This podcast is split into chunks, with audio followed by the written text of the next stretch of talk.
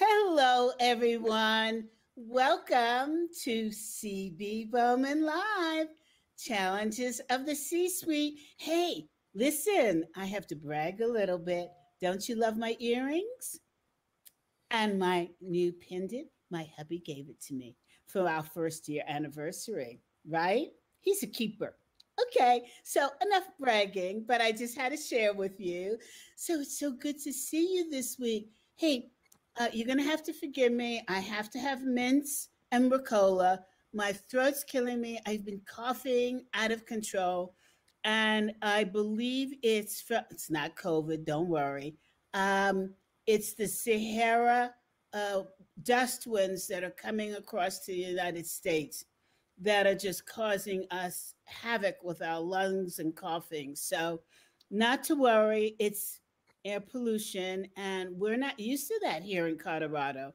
We're used to pristine air and beautiful views. So, hey, you know, it is what it is. But forgive me, you know, I bring it to you real. So, here are my lifesavers and my Ricola and I have my liquid refreshment, my juice and tangerine water mixture. So I am ready. And we have a great guest here. Oh my gosh, this man is, I don't even know how to describe it, but I will tell you for my wedding, he picked well, I picked the best, my favorite song, which is a Tina Turner song, and he rearranged it, or I don't know how you call it, but he sang it and it brought the house down. I owe him so much. I, I will just never forget what he did for me.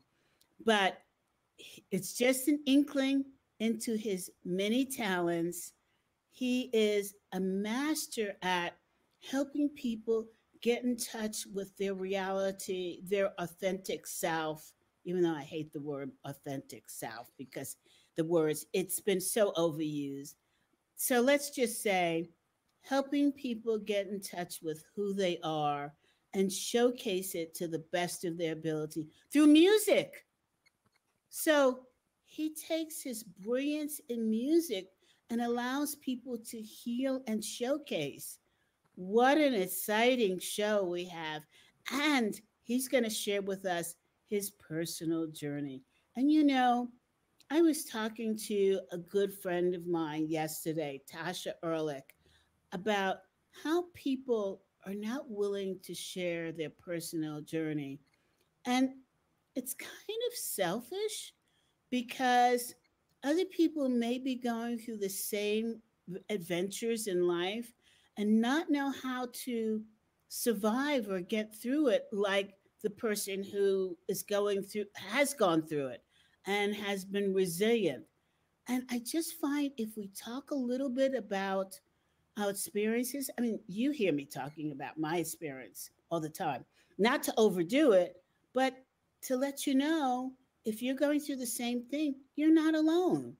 And so we're so fortunate because Johannes is going to share a bit about his story. So without further ado, may I introduce my dear friend, Johannes. Johannes, welcome. Thank you so much, CB, for having me today. Thank you so much for your kind words. Um, mean it means a lot to me, and our friendship and a professional, you know, being professional colleagues and friends really means the world to me and uh, sharing music with you as well. Well, I didn't tell people, full disclosure, Johannes is part of MG 100, Marshall group, and that's how we met each other. So we both have the honor to be part of that group. Johannes, tell us a little bit about what you do before we go backwards to how you got to what you what you're doing. that's a that's a great question, and uh, you kind of compressed it in such a beautiful way, much better than I actually could. So uh, I I need to write this down what you just said. Uh, what I basically try to do and and and, and my work is helping living helping people live a better life by actually understanding who they are and bringing them back to their innate musicality that all of us have. This innate musicality that is often buried in us when we like when we express it when we free it when we express it in its manifold ways from speaking to sharing our stories to coming up with great ideas to being less fearful and just you know being on stage and saying what we have to say. When we when we are enabled and when we when we allow ourselves when we give ourselves the permission to be our full wonderful musical selves then we can live better personal lives and live better professional lives. And in in the work i do i aim to help people like uncover that and grow with their innate musicality. But you're saying that everybody has innate musicality which i've not heard that term before. It's a lovely term. Um, people used to assume that i was had innate musicality because I was black, right? Meantime, I could not keep a beat to save my life. So I would argue that I, I don't have that. Um, I'm sure others would argue the same. So, how do you discover something that you don't really believe you have? And proof of the pudding was I couldn't clap to music, I had to watch other people. be able to clap. How do you prove it? Yeah. Well, it's proof of the pudding is that you were sharing yourself, your emotions, your ideas, your happiness about the earrings, that you shared your story about your health and your voice and how you introduced other people, how you introduced me to the world. You shared this with the most beautiful instrument that you have, your voice. Who ah. cares if it's a melody? Who cares if it's a specific rhythm? Who cares about A flat minor? We share our stories all day long when we get up to when we go to bed, and we use our most beautiful instrument. Like, I think no one would argue that our voice is voice has the biggest range of emotions for anyone. I mean, we listen to singers all the time. And every one of us can express this through our speaking voice. We have perfect control over our pitch, over our tone, happiness, sadness, about the rate how we speak, about the excitement we produce, about the volume how we share our stories. We have perfect, perfect pitch when it comes to this topic of musicality. And that's that's about it. And starting there, like opens up a whole new universe, at least universe of awareness that we have this musicality. Well, that's interesting because I never realized that my voice tone indicated my mood until I got married. you know, when you're married, you really have to pay attention to your spouse if you're going to have a mm-hmm. long and happy marriage. Mm-hmm. And I noticed that when I get mad at my husband, my voice definitely changes. I am not raising my voice, but in fact, I'm doing the opposite. I'm lowering my voice. Mm-hmm. And to the point of not speaking to him, right? yes. I have found because he's very um, in tuned with me, right? And mm-hmm. so I have found that if I raise my voice, it doesn't work. It just doesn't work with him. He's just like, yeah, okay. You can't do it as well as I can. I'm Italian, mm-hmm. right? So, the opposite, though, has a big effect on him. Mm-hmm. If I get to the point where I'm just not talking to him, it drives him up a tree. Mm-hmm. Right? Of course. So I, I think I, I see what you're saying here, how we do use our voice. But what what say you about people who who can't speak, who can't use their voice? How do they uh, express this musicality then? Of course, of course, that's and that, that's a very important question because not all of us can can actually physically express ourselves. I think the I give one analogy of one of the greatest musicians in history who had a real like uh, like real um, disability when it comes to speaking or to listening. Ludwig van Beethoven composed his works deaf, completely yes. deaf. He heard it inside. He heard it inside of himself, and he did not keep his his gift with the world by himself. He had the ability. He he understood how to how to write and how to create melodies and how to how to create beautiful harmonies and make the the oboe sound beautiful when it plays together with the violins. So that's obviously a huge part is education was education for him that he was able to express it. But he he chose in the face of the greatest adversity you can imagine not being able to hear your own composition. He chose to continue and compose it and share it in the way he could. He wasn't able to hear it and he wasn't able to I mean, I, I, I have never heard that he was actually a singer or like expressed it much through his voice. He was able to write it. He used his hands. His hands were his way of actually sharing what goes on in in his heart. His hands by writing down the symphony. I mean, the Ninth Symphony. Dun dun dun dun dun dun dun dun dun dun dun dun dun dun. He did not hear a single a single word of it.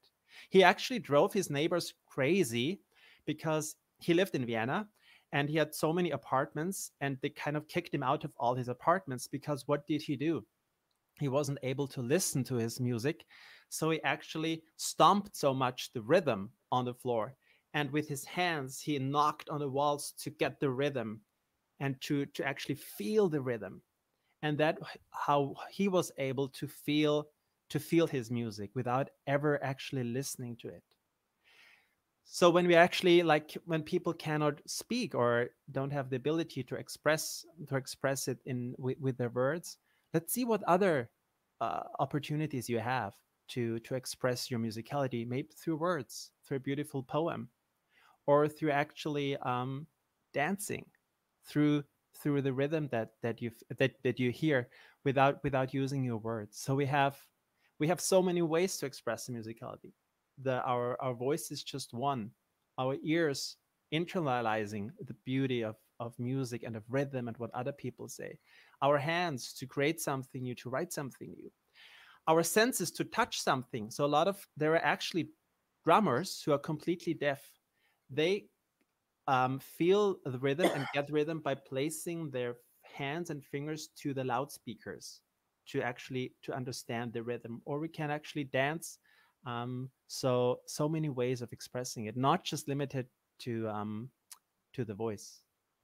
So when uh, I have heard of people who have the unique ability, as you mentioned, to feel music through like uh, the floor and dancing. You know, mm-hmm. why is it that we can't all feel that? Why can't um, why can't we all learn rhythm through touch or our other senses? Mm-hmm. I think it has to do with a lot has to do with exposure and actually having it as a given that that we that that we that we have the the perception the belief and the internal knowledge that we're able to do it if we want to and i think that's also like goes eh, uh, like hand in hand to what you mentioned before you do not think of yourself as a musician. You do not think of yourself as being musical. So you block everything. You block this idea of of, of yourself. Um, like, and it's not even reality for you. First of all, we need to believe and understand and know that we are musical before we can actually create a single note. It's the same as with singing when when when when a singer produces a, a, tone a note and releases it where is the sound where does the sound where's the sound created? The sound is not created in the sound waves. The sound is created way ahead by the thought. No we way. first need to think of the thought before we can actually project it. So that's what like every great every voice teacher i ever had every violin teacher i ever had they taught me johannes don't just play. Don't just sing. Don't just release a note, a note just because you want to. Think of it first. Think of with this next song, you want to reach the person who sits in the last row.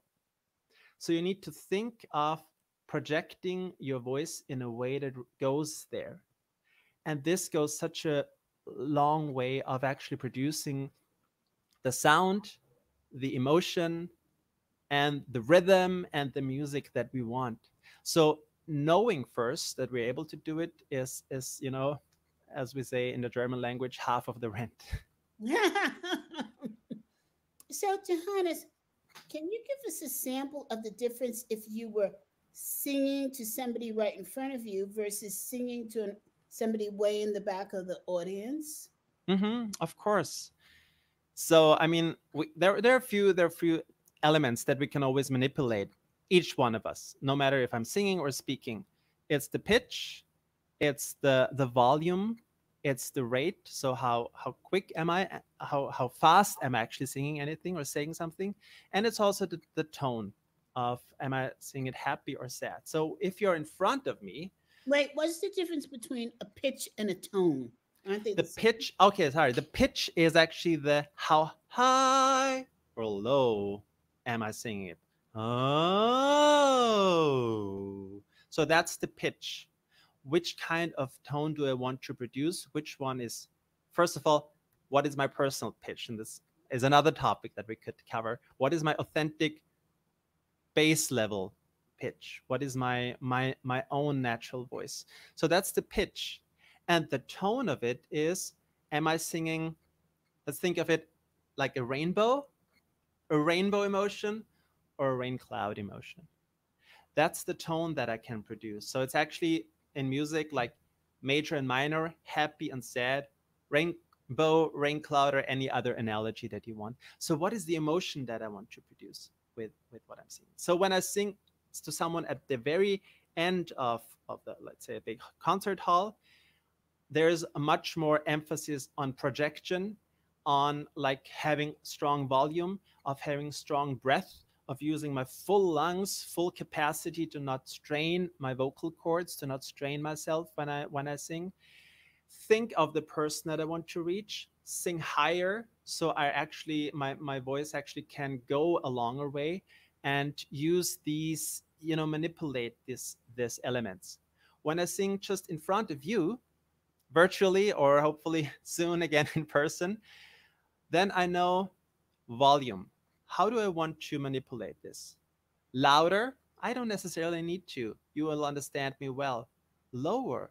Hmm, maybe lower volume might actually have a better effect because the lower volume, the often when we lower our volume when we sing, when we sing, you know, quieter, there is more tension, there is more um, anticipation, there is a stronger there is a stronger dramatic, stronger drama in it. When I sing something very quiet and take a break and let it linger, low rate. If this is the situation I want to create, whether I sing or whether I speak in, in a for a presentation, not necessarily singing then, um, that these are the elements that we can all influence. The pitch, how high or low, the rate, how quick, how slow, the tone, um, how rainbowy, how rain cloudy, and the volume, how loud, how quiet do I want to do I want to transport my message? Because this will tell, as you just shared, when your husband when your husband is angry at you or when you're angry at him, this gives a completely different experience of our lives. I, I mean, I had this at one point. I, I was I was uh, I wanted to make a like dessert um, at home and ask my spouse, okay, do you do you want a favorite dessert? Sure. This was like in a, in a this was like this was a moment when we had like some kind of argument before, but usually it's kind of sure, higher, a little bit more excitement in it, right? So yes. I, you can try that. Sure, sure, sure. Question mark. So small little elements we use it all day long. Most mostly we use it in an unconscious way. So being aware of it uh, when you speak in front of important audience, which we always speak in front of an important audience, uh, that can go a long way. Wow, I remember that um, you taught for the Association of Corporate Executive Coaches, which I'm the CEO of. we asked you to come in and do a presentation, and you taught us how to write a song. I'll never forget that. um, can you can you share with the audience a little bit about how you did that? Sure, it was it was so much fun. I remember this very fondly. Um, in the middle, well, at the beginning uh, of of the pandemic, and and when we were all new to the situation of working from home and and through Zoom, uh, what we did is actually that I think nobody really in in the group was has written a song before as far as I No, remember. no, we were So all every executive coaches. yes. Um, we were all. Um, you asked us to think of something important to a problem we hmm wanted to solve, hmm and everybody thought, "Why is?" First of all, the coaches who are all master level coaches couldn't see the connection between music and coaching. Hmm And so you said, okay, think of a problem that you want to solve or an event you want to solve. And we're going to put it to music. And I could hmm see because we did it on Zoom, everybody was thinking, okay, CB is out of mind for bringing this guy in. And what the hell is he talking about? But then when you taught us, we were like, can he come back again? yes. Well, well, welcome to my welcome to my life. yes. So take us through the exercise you put us through.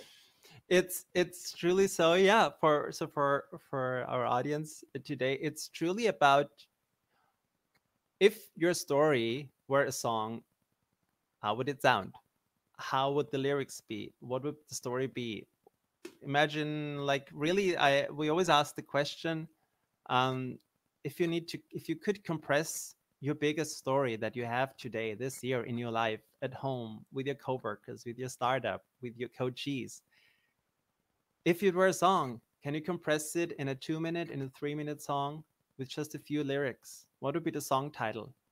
What would it be the first verse be about? What's the chorus about? What is the highlight, the climax of the song? What is the melody of your song, of your story? Is it a happy, is it a sad song? Why? Why not? When does it change? When will it get happy? What is a different perspective? Who is telling the story? Is it you? Is it your clients? Is it your spouse, your significant other? who what what what is their experience of your story so there are so many elements that we can bring together in our biggest story and try to make sense of it by compressing it in a in a very short in a very concise way and with with with writing songs about it the, the beauty of it is that we can all connect to it. That's number one whether we have done this ever ever done before or not doesn't really matter. We all know what it how a song looks like and how it should sound like and what a good song is about. And then we can actually go through this go through this process of okay i have my first verse. I'm gonna maybe start with where am i right now? What is the situation i am at? But i don't have that much space for it. I just have four lines first line second line a few words third line maybe a rhyme fourth line to highlight it i have four lines to bring it all together in a way that is memorable and in a way that I don't use my business language and profit and loss and revenue and like adversity. Adversity, this word doesn't exist in a song. I need to come up with metaphors. How do I feel? How does the problem look like? How does it sound like? How does it smell like? Um, where do I want to be um, in in this situation? And the the, the this the true missing link for me is between normal storytelling and creating a business uh, presentation and a slide and whatever and creating a song is i make sure to have both topics uh, or like parts of it that i can see let's say external characteristics. So i i include this for example today is tuesday I, I'm right now. I'm at my office and I work on this uh, on this topic, and this is all external, so I can see it. Even I don't need to experience it. With the song, we go one step ahead and further, and also include the topic of internal characteristics into it. That means how do I feel about this? That I'm right now in this situation. That I go to the to this uh, to this whatever event is I'm talking about in my story, and I make sure I have space, dedicated space to share how do I feel about it. what does this do to me? What does it do with me? Where am I going from there? So we share the outside world, the inside world, the intellect, the heart, the feelings, the emotions, with the story development, with music, with rhymes, with verses in a very short amount of time, with very little words. It's difficult. It's a difficult um, thing to do. And on the other hand, it's also very rewarding because um, it, it, it helps us really understand where we are um, better and feel our story better. Well, I'll, I'll, i never told you this, but the exercise that we did, I used it to create my wedding vows. So you mm-hmm. were all around and mm-hmm. involved in my wedding from the mm-hmm. song mm-hmm. to the wedding vows. Remember, I remember that.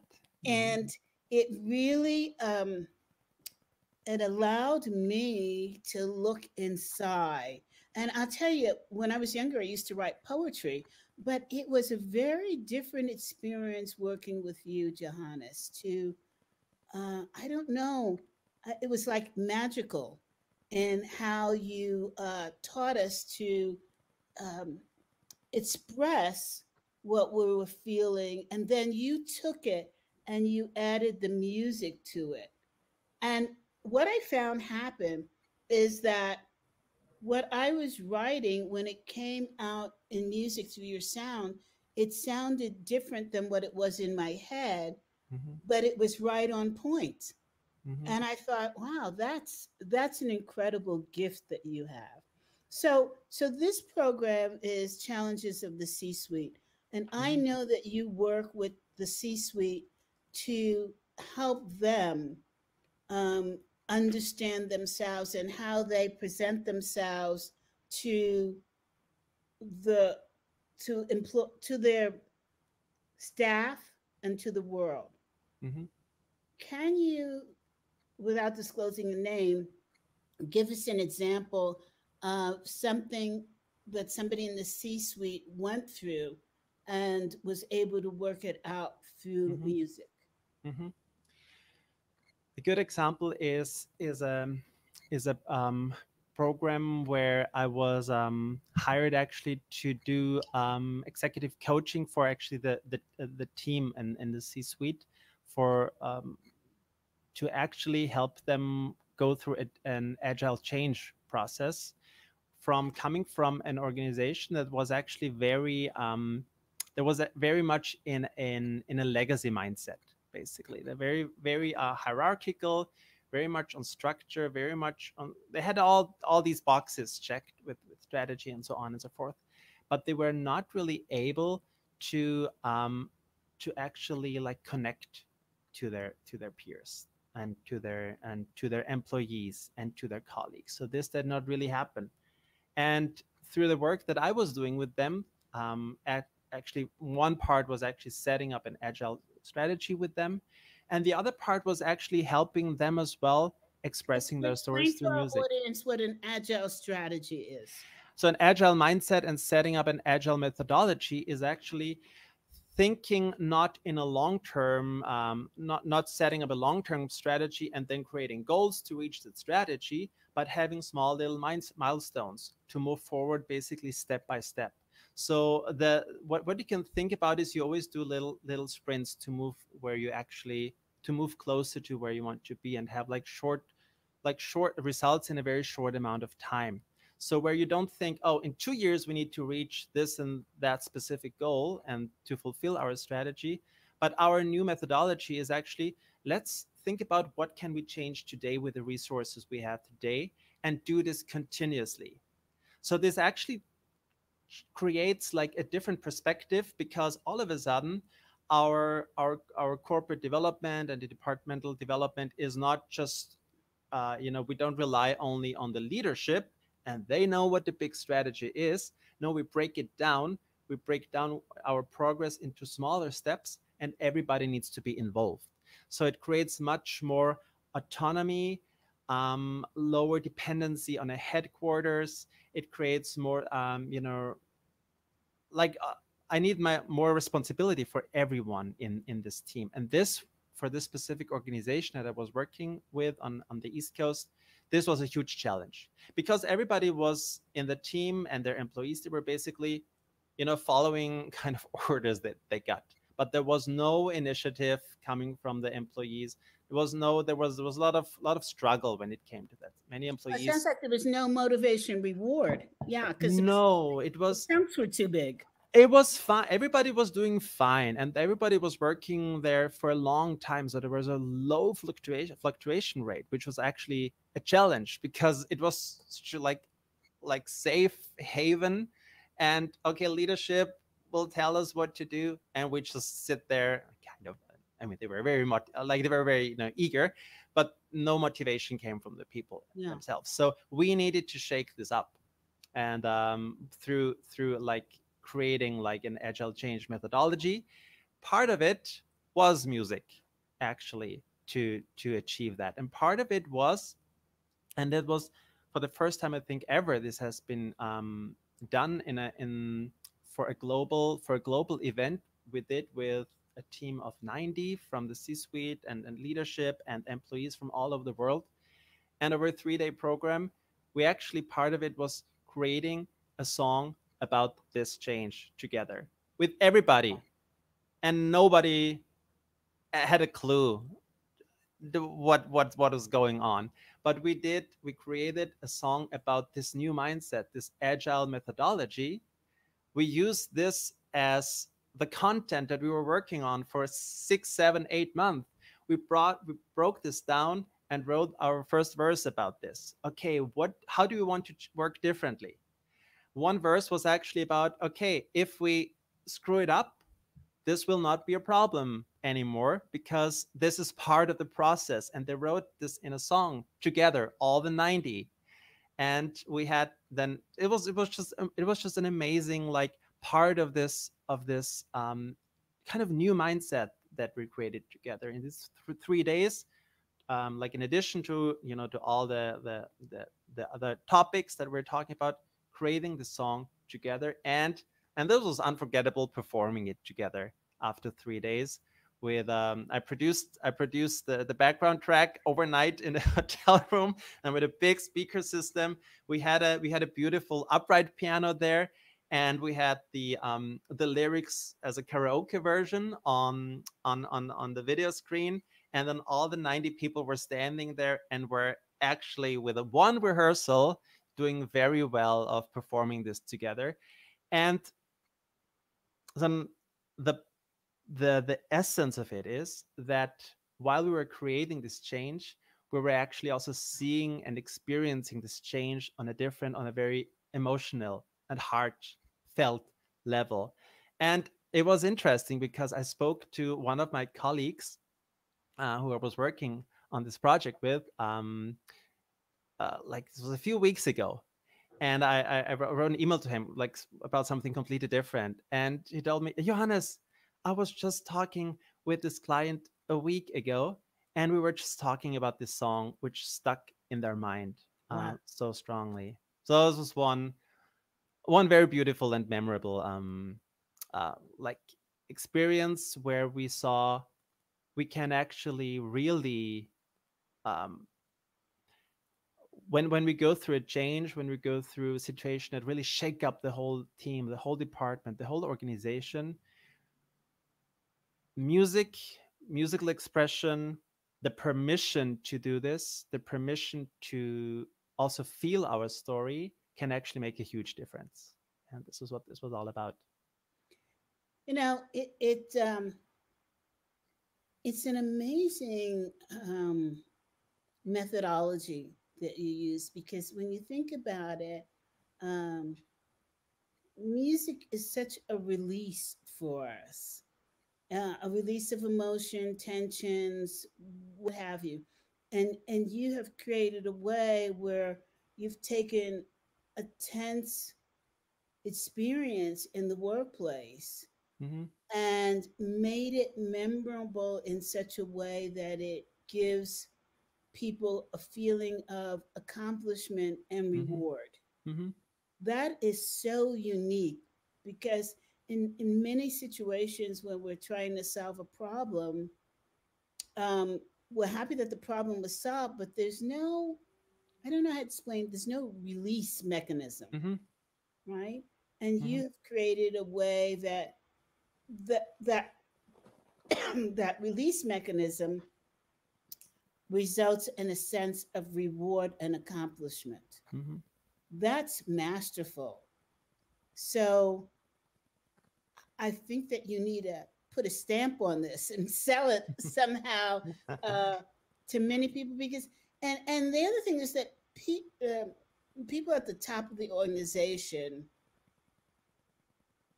they take the situation whatever that situation is and they take it very seriously and there's always this pressure to Mhm. resolve hmm there's no pressure to rejoice in the solution Yep. hmm Or to have also fun in the process. exactly Not not not necessarily for the funds, for the sake of fun, but for actually like having opening up this tense situation. yes Yeah. because we can we can, we have a similar language we can all talk about this we all understand music and we can come together through this if there is an otherwise tense situation just talk about a song uh, with you don't need to do much more and you can you have a similar you know also you know understanding of of, of and, and permission to talk about this somehow yeah and this idea of rejoicing. Hmm I don't think that that's a term we use a lot, and maybe we No. should explore it more. Because now I'm listening to you and I'm thinking about various cultures in the world. Hmm and how do they celebrate, how do they experience this joy?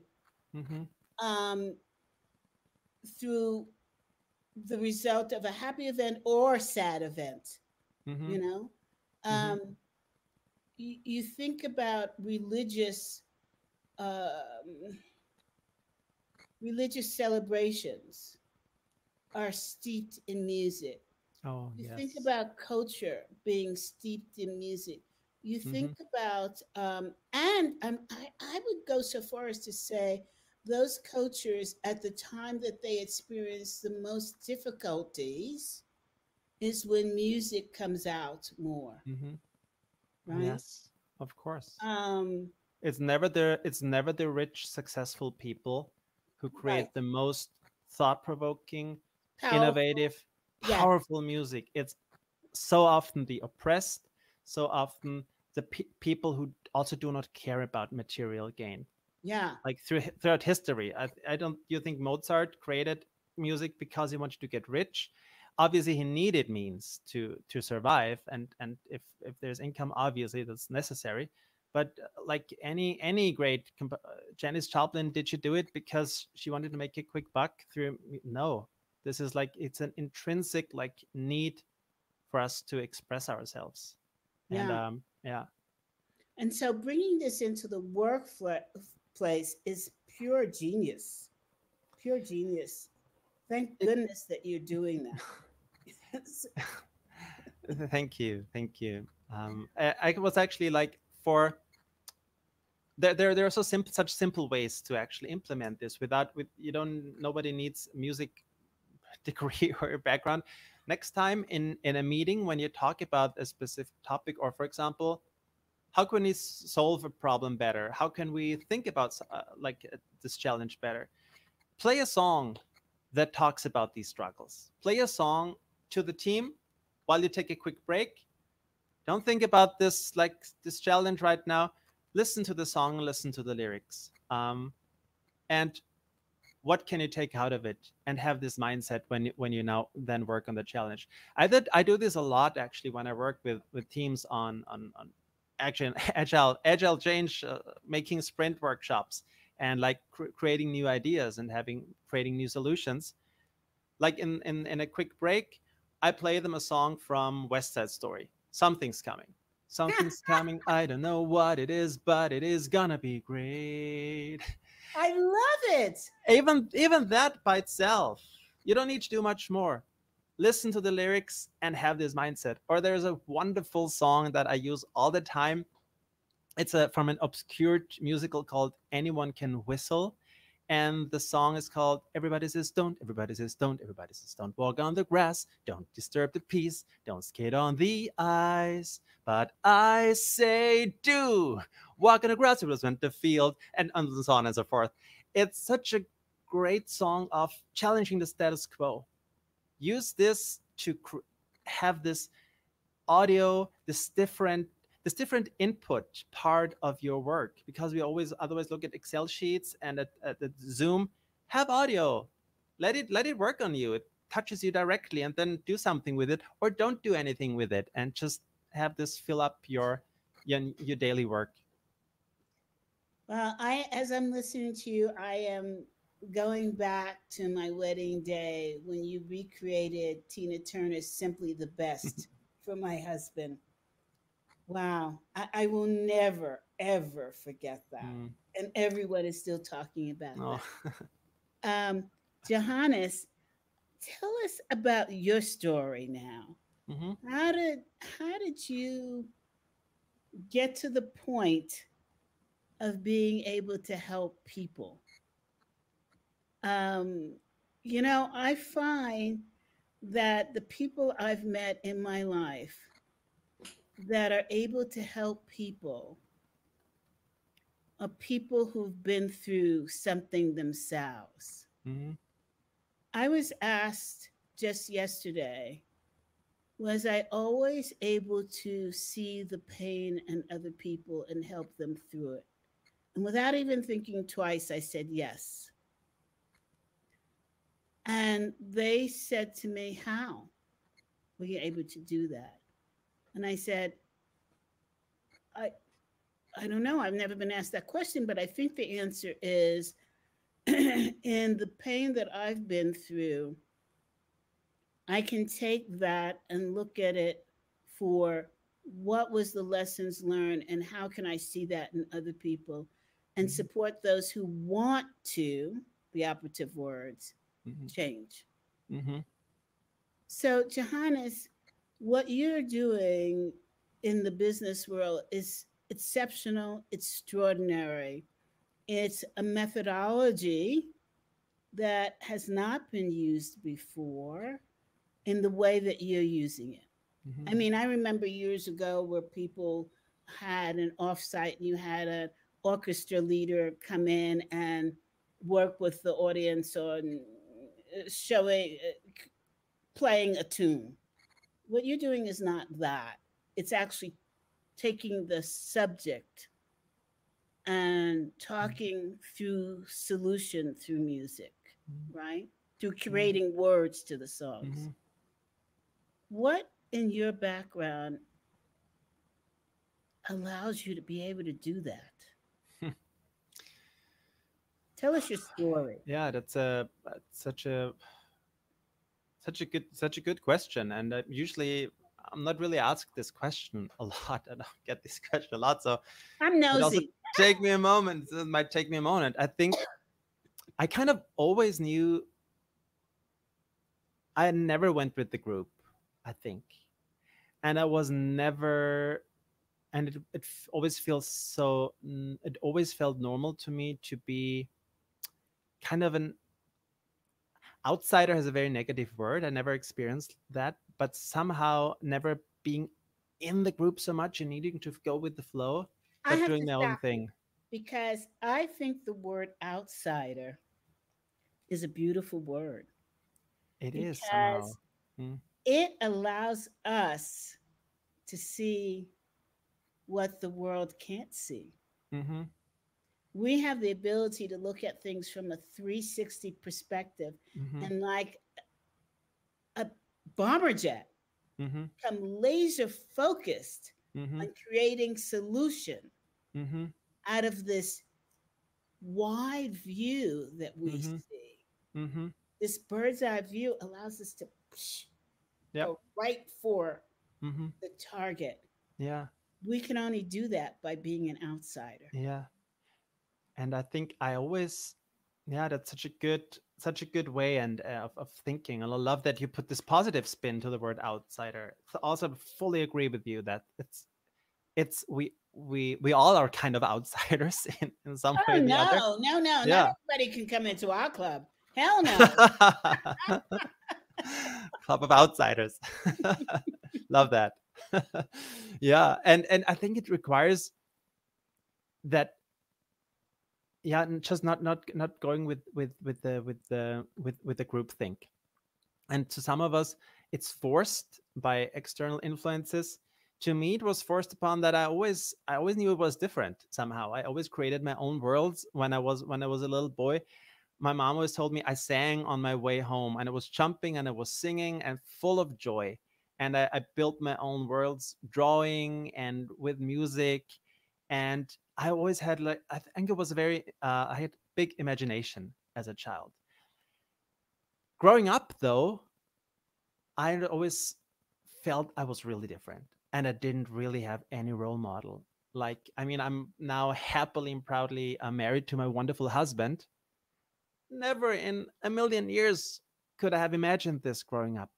Growing up in a loving environment and also like embedded in a culture where this was not not at all a possibility. So for me, this What, what traditional way, country were you? uh, Austria, Austria, okay. yes, yes. Mhm. So growing up, it was always, you know, you need to follow this this this this path, and and and and boyfriend, girlfriend, and you, you for marriage, there's a path, and you get pat on the shoulder, and then this and this and this. Because, and for me, nothing of that happened. I didn't have any role models. What- Yes. What, so, what is the usual way of growing up, like being gay? Uh, there was nothing. There was there was just no way. So I needed to create my own way, and like through traveling a lot, um, through always doing something a little bit different, through my my my love for for music and for the arts, for then choosing to live in different countries and like having more empathy with with other people and very often i think this comes naturally when when you're not like majority majority all the time to actually like think in other people in other people's shoes i think that's how you say yeah. Think like other people and what they go through and that many people are suffering silently and not sharing it. And for me such a moment was when this was in my local like uh, bra- branch of the bank where I grew up, and I was I don't know, twenty years or something, and I went to the uh, to the booth, and I knew that the person who was on the other side of the booth he was also gay. I it was I I knew Wait, it. first of all, let's go back a little bit. How old were you when you realized that you were gay? I kind of always knew that. I always knew that. Mm-hmm. and then there was a lot of time a long time when this was buried um, and kind of you know self rejection and you know not sharing it and then kind of kind of trying to forget it So when you say you always knew, were you like the age of two, three, five, ten? uh i mean kind of already seven eight or so and then kind of forgetting and then you know as a teenager and then kind of knowing always knowing So what made you realize at that particular age? What were the clues that you personally had? well the attraction the attraction and uh, the lack of attraction you know Mhm. and Mhm. then thinking well maybe it come changes with time or so on and um but it never did so i thought well there must be more to it Mhm. and uh, yeah but not having really role models or this was nothing in the public view or it was always it was not really a topic in, in the public Mm. view so it was very difficult for me to to you know really make peace with it or and living it not at all i mean yeah until much Yes. later in life It's interesting that you say that because my experience of the gay world was uh, so my first career was in the art world. I was an interior designer. So I went to school at Parsons School of Design. And in the, I think in the arts, it's a totally different experience uh, because you don't, you, I was just going to say something that would not work. I was going to say you don't see gayism, but the actually, uh, but the reality that sounds like people who say you don't see color. You do see it. Mhm. The difference is that the respect is different. It's um, it's I don't know how to describe it because you almost are in the world and you're in the gay world and you go to parties, you go to sleepovers, and it's it's all okay, Mm-hmm. right? Um, and I was thinking about that in terms of being black, you know, where white people would come over, go to parties, have sleepovers, and it's all okay, Mm-hmm. right? So I think that, you know, there's an interesting similarity in the concept of exposure, right? Mm-hmm. If you're exposed to a different culture, a different way of living, it becomes part of your life in the sense that it's okay, Mm-hmm.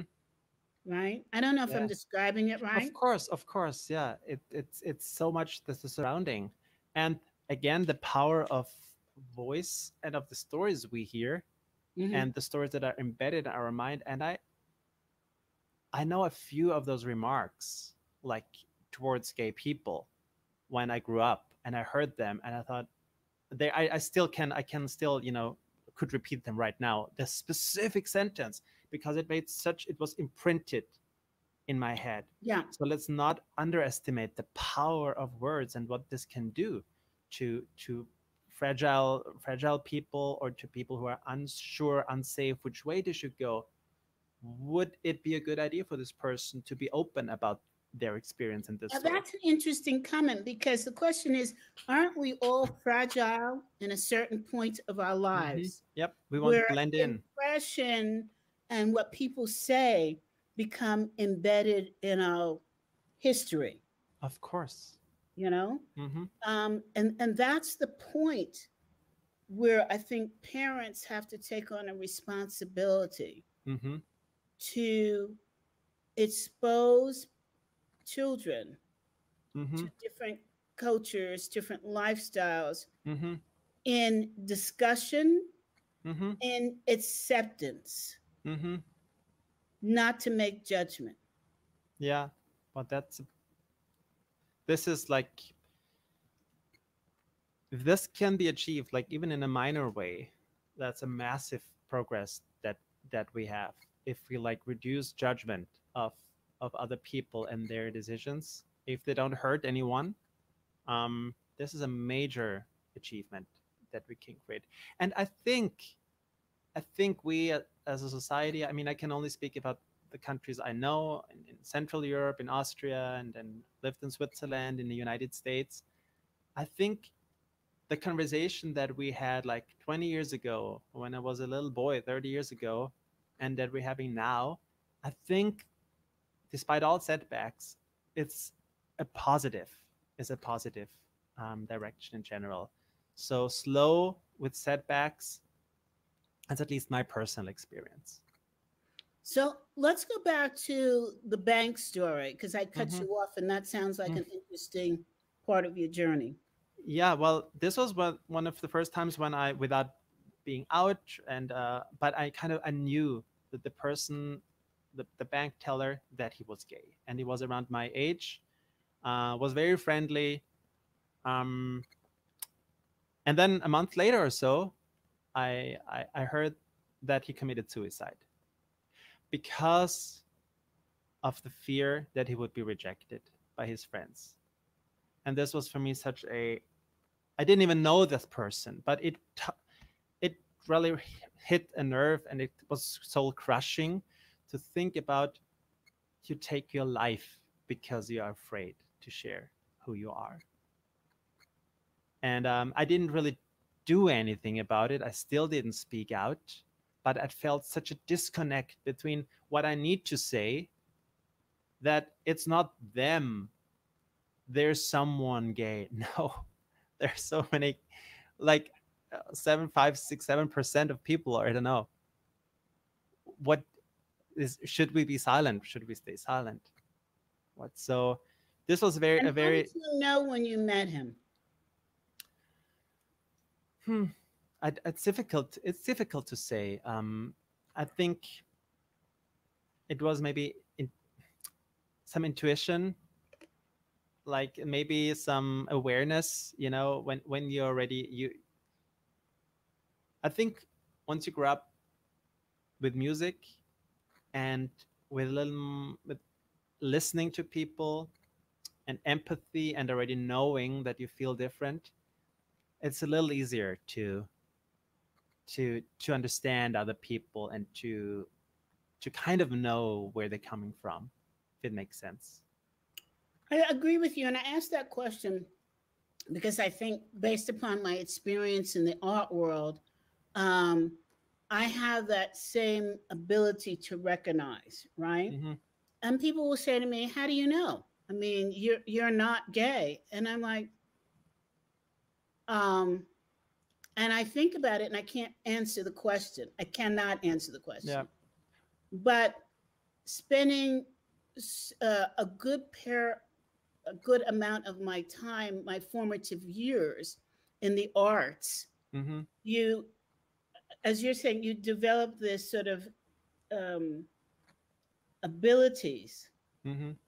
to really pay attention. I mm-hmm. think that's what it's about. It's really paying attention. Yep. Yep. And, and yep. Yeah, and picking up on, and you know, once somebody said to me, um, I, I, I couldn't quite figure out where I was in the universe in terms of um, the experiences I was receiving as a Black person. And somebody said to me, You know, CB, you're really brilliant, but the problem is you deny your gut feeling. Mm-hmm. And I'm like, Whoa, what, what, the heck is that about? Right. Mm-hmm. And I really thought about it for a long time and started to understand what it meant. And so I think that one of the things that you do through your music is allow people to pay attention to their gut feeling mm-hmm. and then understand how to use that knowledge in a favorable way. Mm-hmm. I think that all of us need to figure out how to pay attention to our gut because paying attention to our gut sometimes means not paying attention to what people are saying but paying attention to how are they delivering the message mm-hmm. and what's behind the message what are their intrinsic motivators mm-hmm. really listening and, and you know when i was at the new school um, for social research, I'll never forget, and people in the audience have heard me talk about this. The assignments that we got taught us to think. Now, when I say that to the average person, they're going, CB, what, what the hell are you talking about? Taught mm-hmm. you to think. Mm-hmm. But it did. It taught us to think in a non-biased way. Doesn't mean I have don't have my biases. I'm not saying that. Can't stand peas right? um, but it taught us to listen in, in a different dimension than just using your ears. And you're teaching people to speak at a different dimension than just the spoken word, right? Mm-hmm. It's, yeah, that's a beautiful way of, of, of phrasing it too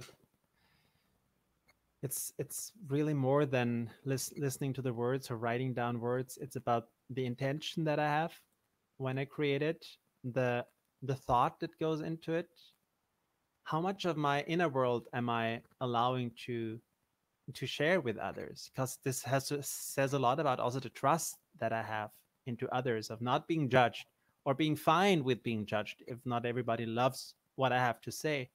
How much am i willing to share? And you know those songwriters are often people who have a lot of this capacity to share their innermost world. And that's why it it connects so well with everybody because we understand as listeners we understand. And it's not just superficial superficial love song or like biographical details or boasting it's about really the deepest scars and the deepest fears um, that we have and that makes it that makes it so so deep and so um, engaging. And for myself it helped me also fi- finally at one point in my life making peace with um, with with the fact how I felt and who I was and sharing this with the world. Because I was already speaking on stage and and talking about authenticity and how to share your stories authentically. And I remember I was invited to a speaking engagement. It was with the with the entrepreneurs organization about resilience. I spoke about resilience and I taught people how to write a song about resilience with 60 entrepreneurs. And preparing this I thought I'm not living my own authenticity if I don't share what I have to say. And this was a moment when I was on stage and said for the first time publicly that I was gay. This was big How for me. How old were you then? I was 30 something, 34. Wow. Mm-hmm. Wow. And from this moment on, I kind of knew, I mean, it sounds kitschy and a little cliche. I kind of knew I was free. kind of I can do whatever I want. I don't need to fear those uncomfortable discussions. Oh, where's your girlfriend and so on. I am free, and this was a major breakthrough um, to me, for me personally. But because you know, that was my own aha moment, my own my own like revelation through music. Johannes, you write songs, you tell other people to open up. You need to open up yourself. And what happened in the audience? What I mean, the...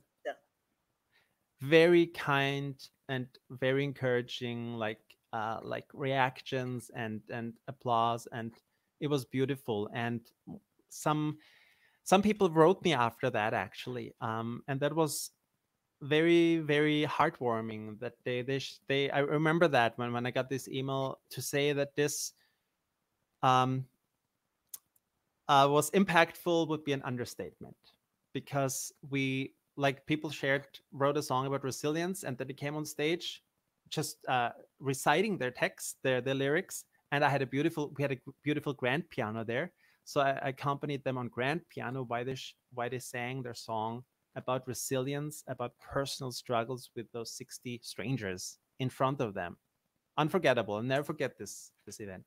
Wow. Wow. Yeah, I, I, I got so much more out of it than they would ever know. I, I would say that it probably allowed them such freedom uh, to be able to talk to things that were in them that they have never shared. Mm-hmm. Someone shared about it was about resilience, and I thought, well, they will probably share some something about you know how to overcome professional struggles and how they bounce back. And then someone went on stage and sang his song about that he ne- neglected his family, that he doesn't even speak to his daughter, that he doesn't even know his daughter well, and that he needs to change that. Oh. Everybody was crying.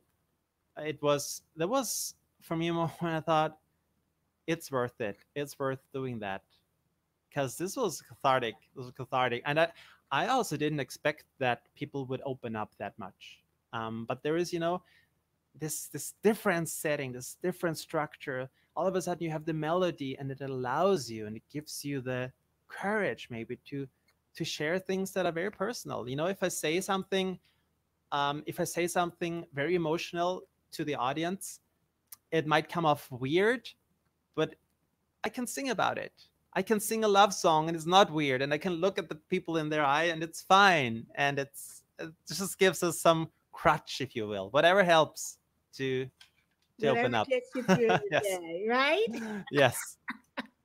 you know, I had an experience where I'm I'm not sure the audience knows, but I think they do. Uh, when I discovered that I was dyslexic, and my my upset with it. This is going to sound really weird. Is when I say to people I'm dyslexic, they like to say, "I am too." um, no, you're not. you can't play in my playground. I've mm-hmm. been clinically diagnosed as dyslexic. Mm-hmm. Have you? Uh, no, but I spell things wrong. And so it's kind oh, of everybody wants to join the club, right? Yeah, of course. Oh, but, me too, me too. I'm gay. I'm me too. All, all of a sudden. Why? And I'm like, wait a second. You don't understand what it's like to go through school and the world for years thinking you were not bright. Yeah. And then all of a sudden to find out that your intellect surpasses most people that you're going to meet on the street, but because you have a disorder, Mm-hmm. you and that you didn't know how to work around it, Mm-hmm. it held you back.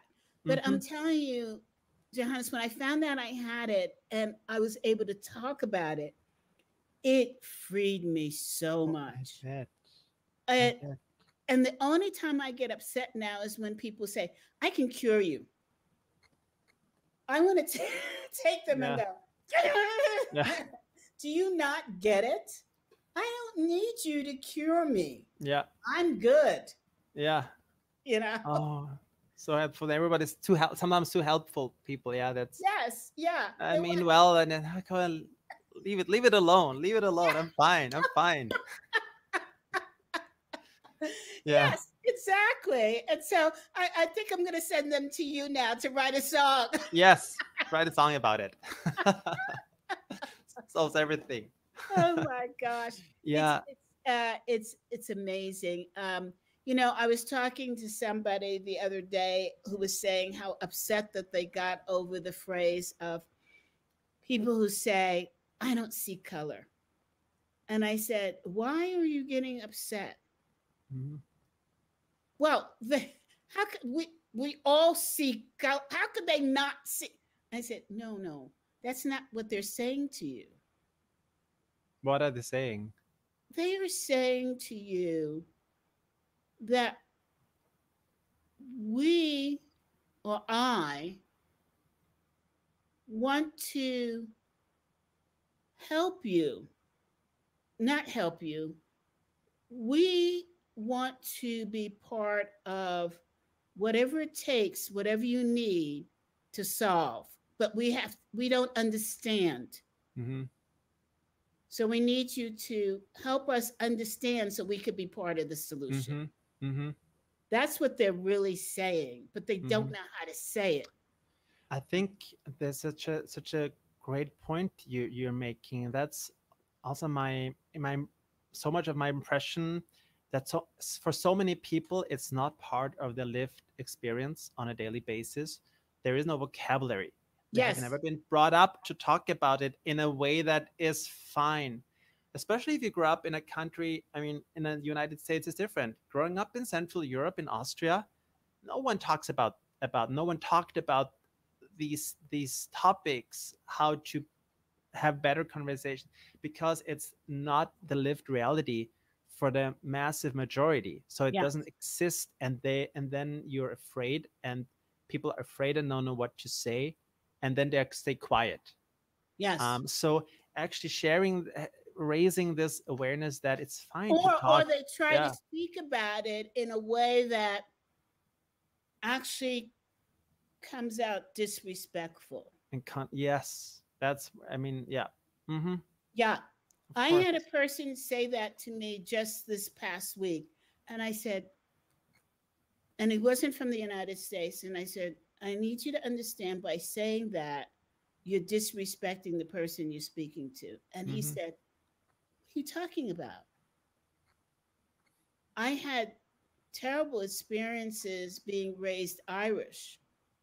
Um, and so I understand. I said, No, I said, by saying that, you're saying you don't respect the trials and tribulations that the person went through because you don't want to recognize the difference, mm-hmm. or you choose not to recognize the difference, Mhm. or you don't know enough to recognize the difference. Right? So if I say to somebody who's gay, I don't recognize you as being gay, what, that kind of over yeah there's no Exactly. conversation yes Exactly. because it builds it builds the wall it it it this leads to this defensive mechanism Yeah. that we need because all of a sudden i need to defend i'm not in an open conversation where we you know play balls in a friendly way back and forth and like try to heighten the game or our experience our common shared experience with this if i block and i and i raise the wall and that's i think so often problems in not so ne- not necessarily of not meaning well, problems of we do not learn how to communicate. We do not learn it in school. We often do not learn it from parents. If we do it, we're extremely lucky. Right. It's it needs to be part of the curriculum how to ask questions when it comes when the other person has the emotions emotional baggage or how to ask the question when i have the emotional baggage how do i ask the the the why questions why is it how can i help what is what is behind it? How can to ask this and not just those yes and no question where i kind of corner the other person. Yeah yeah. And uh, yeah that's a that's, that's very um big big topic. Yeah. Yeah I I was in a uh, florist store about two weeks ago, and I saw a woman using walking sticks. hmm And normally you would see that, like if somebody's climbing a mountain, or in Colorado here, we see it a lot. But I was watching the woman who was with her daughter, hmm and I could see that her daughter was embarrassed that her mom was using these walking sticks in a, a florist store, a, a garden store, right? hmm So I turned to the woman and I said, I see you using walking sticks. My husband bought those for me a couple of Christmases ago. Do you, what's your experience of using them? hmm And she said, uh huh. Thank you for asking. She said, I was in a, oh no, she said, I received a um, flu shot and it paralyzed me. oh no And so she said, she told the story how she was hospitalized for quite some time and they didn't think she would walk again. But she learned how to walk, and the Okay. walking sticks helped her balance herself. hmm And I said, Can you show me how to use them? And so she said, I use them stick first, and I steady myself, and then I bring up the other stick. And I said, Thank you so much. I have not used the ones that my husband bought me, and I have a bad back, and I did not know how to use them or really what they were for. And I like to get out and walk. I at the corner of my eye, I was watching her daughter, and her body language shifted from being ashamed to being proud of her mom, which was my intent. wonderful wonderful In addition to learning how to use them, because I put Yeah, them away. yeah, I'm like, yeah. what the hell is this for, right? yeah Um, I think that we need to pay attention and we need to figure out how to ask the questions that Mhm. will enlighten us and ease the burden of other people. hmm I don't know why this is not taught. Yeah. But what you did is is beautiful what you did because you you allowed her to share your her story. Probably for the first time. Probably for the first time to her daughter who for whatever reason did not understand. You gave her the space to share her experience. And this, you know, releases so much of this tension and this misunderstanding of this, you know, antipathy that might, you know, arise over over a long month over a long period of time. And I I only saw it as I learned how to use walking sticks. Mhm. You know? I Yeah. could be real Colorado now with my walking stick. Very handy in Colorado, yes.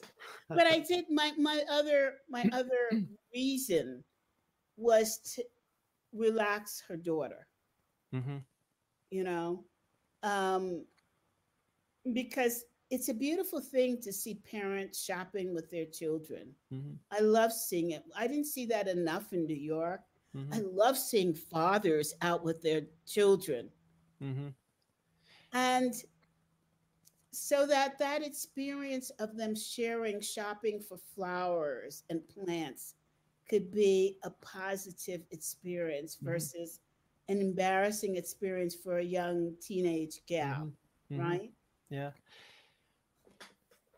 It it changes it changes it completely changes the dynamic if we see like there there are some some topics as well with with medical like uh, challenges that people that people have and I know people who are a little bit you know forgetful when they get older.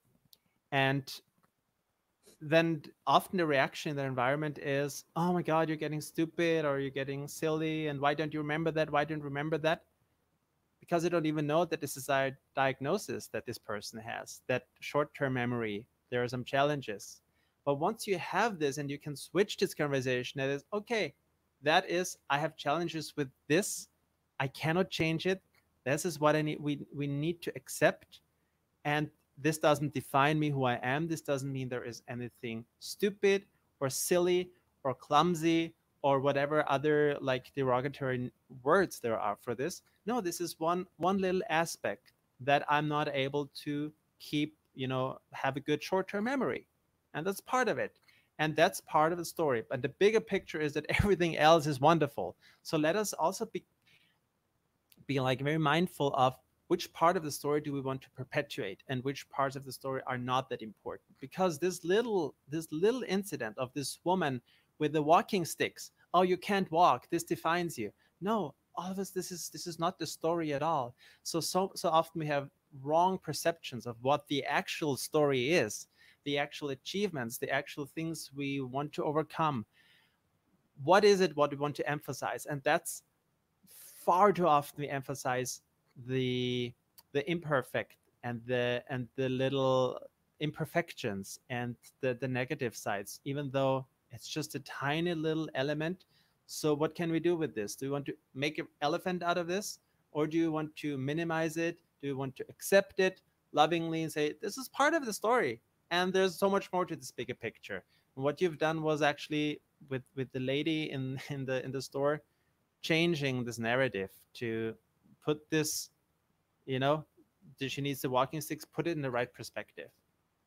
And I think, Johannes, in listening to you, it's a two-way street, which never occurred to me before. And, and you're providing the tool for the other side of the street, which is to admit the difference that you have and allow people to talk about it, give them the space to talk about it. Mm-hmm. Um, and, you know, it, it seems to me, Johannes, the work that you do can play such a bigger role in creating that space so people feel free to talk about it. And then when they're free to talk about it, somehow it transcends to people being okay with talking to you about it. Mm-hmm. I've said to people in the work that I'm doing in the DNI space, it's okay to ask me about my hair. It's okay to ask me if I get sunburn. Um, whereas when I was younger, I thought, what an insane question. I just cleaned that up. but but now that I'm older, I see that that's a conversation that should be okay to have. Yeah, yeah. Because how else is somebody going to learn? Mm-hmm. Uh, like I asked a colleague of us, ours in MG100, who's from Canada, when he said, Well, we have racism here in Canada. And I said, What? The country's all white. What are you talking about? and, and that's when I learned about the indigenous population. Mm-hmm. But I would not have learned if I didn't feel free to make a stupid comment that I made. And he didn't say, okay, CB, you are totally missing some intelligence quota. he explained to me how it works in Canada. And now mm-hmm. I can see it, understand it, understand what's in the news. So I don't know. It's it's really hard. It's it's a street that has to be has to go two ways mm-hmm. absolutely that's often what uh, occurs to me when we talk about since i'm following news like in, in, in austria a lot and also everything in german speaking countries when there is a conversation about united states and racism yes, in the united states what do they There's say? A racism uh, explodes in, in, in, in the united states and, and i often think wait a minute there the racism that is there in Europe is not nothing is better.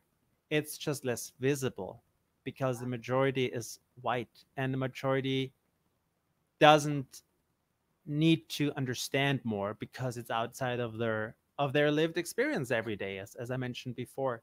So if you say racism is is bigger let's let's see let's look at the numbers. Like what is it what is you know how many how many african americans how many uh, asian americans how many indigenous people are in the united states how many whites how many latinos? And like let's compare this to europe and so this this this needs some you know also some you know like good perspective because it's easy to talk about other countries problems if mm. you have if you're a majority white country yeah. and if you do not face it at all and if and if you pretend you don't have a problem with it with with with um, structural racism and with people who don't even acknowledge that there is racism. Yeah. So and that's what's happening a lot in europe with a little bit of a there's a wonderful word uh, in german like schadenfreude like uh, like if you're happy for other people's like problems when people look to the united states and say oh they have all these problems look at them they're not that great. They, look at look at your own country. You don't even need to you didn't even face anything yeah that's a that's a great point so johannes um we uh Oh my goodness, have we run past our time? Oh my God, this has been such a great conversation. I know this is an open conversation today, right? time flies when you're having fun. I want to know, as as a closing statement, um, is there a way that you could take your talents, your abilities, and spread it wider than working with one company at a time? How how can you? The, the work that you're doing is so genius. How can you get masses of people on board with what you're doing?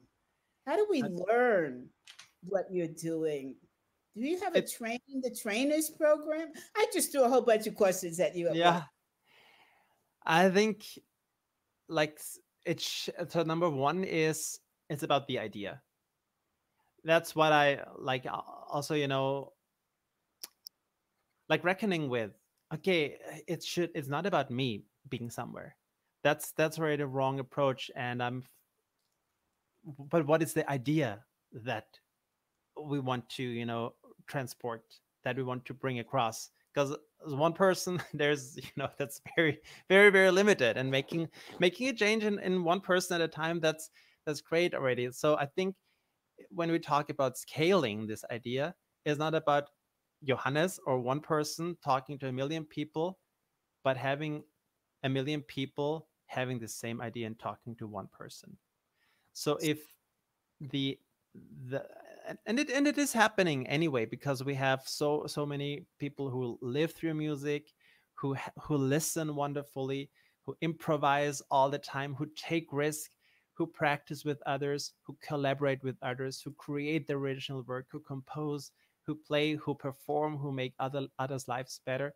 That's all part of it. So that's all part of the equation. So it's not like this is not happening at all um in and in the way that that i'm trying you know not trying the way that i'm doing it is just having people like have it very on top of their mind very being very aware of it. So that might be a difference. So yeah train the trainers is, is a good idea. Like um having i also have a lot of ideas to scale this idea through um through scalable songwriting services, for example, where uh, people share their stories, and we actually, with a armada of songwriters, create it in a very quick way for for people. So there are a lot of ideas out uh, there that I have and that that I follow up with, and yeah, but in, in the end, it's not it's not about me. At the end, I, I, it's not. It doesn't matter if if I'm here or not. The in the end, what is important? Think creatively. Think like a musician be in touch with your soul, with your heart, and share what you have to share with your beautiful, unique voice and share to make the life of others a little bit better during that day. And that's all we can do. Johannes, you're, you're speaking like a true hero. Mm.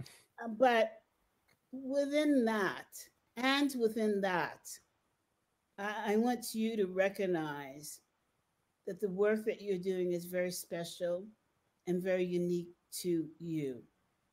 And I am hoping, my wish is that you're able to train others to do what you do with the love that you do it in.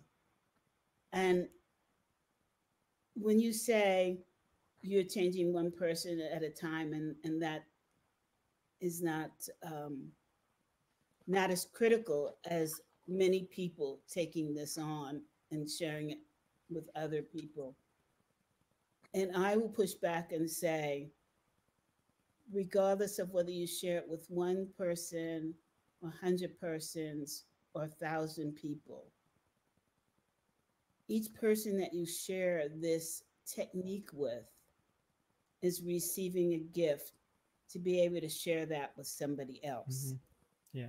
We may not be able to do it as good as you can, but the experience that you have given us is a gift that we can talk about and share with others. Mm-hmm.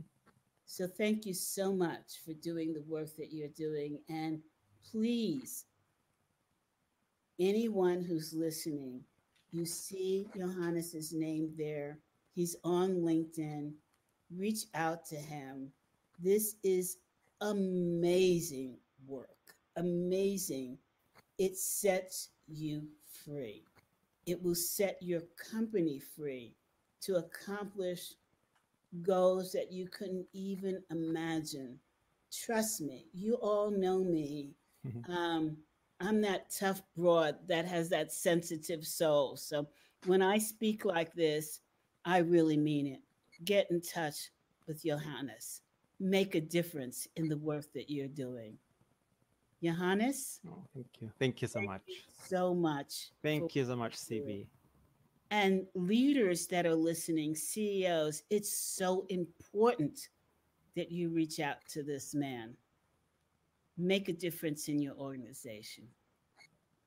Johannes, why don't you give us your way to reach you besides LinkedIn? Sure. I mean, LinkedIn is a great is a great way to connect. First of all, since we're all here already, um, you can like connect with me on through my through my email, my first name, Johannes, and then at johannesflecker.com. Johannes at johannesflecker.com. And I'll be happy to to answer any questions or give any musical input or advice. Great. Thank you so much for sharing your personal life, the techniques that you're using to improve the business world, the techniques that we can use to improve our lives and the lives of others. Thank you so much, Johannes, for being thank, here. Thank you so much, CB, for having me. Thank you so much for everything you do. It was such a pleasure to be here. Thank you. Okay, everybody, you have your assignment. You know what to do get in touch with Johannes. That's my secret for today. And I will see you next week. We missed you last week, but you know what? Follow me and you'll know when to tune in. Take care, have a great day, and be successful and communicate out there with everyone. Bye now.